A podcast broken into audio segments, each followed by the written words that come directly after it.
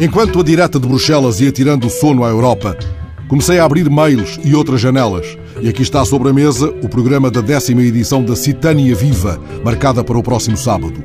É uma organização da Casa do Povo de Briteiros, com a colaboração da Sociedade Martins Sarmento, em Guimarães. Quando abri o anexo do e-mail, estava ainda a remoer o fio do novelo de uma destruição programada, aquilo a que o Der Spiegel chama o catálogo das crueldades. Não saberíamos dizer hoje qual é a capital política da Europa, mas sabemos que a Citânia de Briteiros foi capital política de um território antigo. Do mesmo modo, não precisamos de ler o que Inácio Molina escreveu este fim de semana no país, ainda que essa leitura nos seja útil, para sabermos o que a Europa perdeu em Atenas e o modo como a Europa se perde. A direta de hoje, por mais profícua, não disfarça a apneia. E assim dei comigo a pensar qual das várias cenas anunciadas para entre as 11 da manhã e as 11 da noite do próximo sábado, na Citânia de Briteiros, poderiam legendar os bastidores da maratona da crueldade em Bruxelas, a maratona da destruição deliberada. A quem caberia o papel atribuído em Briteiros ao Clube de Poetas de Selho na abordagem poética das mitologias.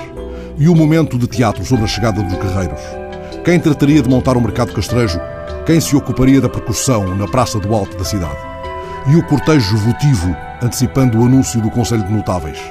Viriam do norte as performances de fogo? E onde decorreria a apresentação dos guerreiros para a guerra? Quem representaria a discórdia dos deuses? Onde se ergueria a pira cerimonial para a prosperidade?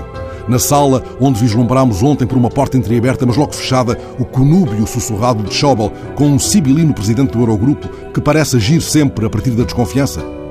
Ainda não eram oito e tocaram esta manhã as campainhas da Reuters. Acordo em Bruxelas, Grécia salva. Mas de novo me foge o pensamento para a Citânia, onde há dias um visitante alemão, depois de ler a placa que refere o apoio financeiro da União Europeia, se recusou a pagar bilhete de ingresso sob o argumento chobaliano de que o seu país já pagara aquilo e por isso ele não tinha nada a pagar.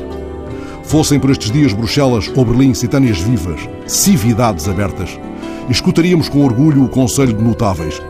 Passada a discórdia dos deuses, acenderíamos a pira cerimonial à prosperidade e, contudo, este telegrama matinal, depois do longo catálogo de crueldades, estas palavras acordo, Grécia salva, provocam um alívio inquieto, mas não sugerem uma performance de fogo, nem sequer um espetáculo de dança.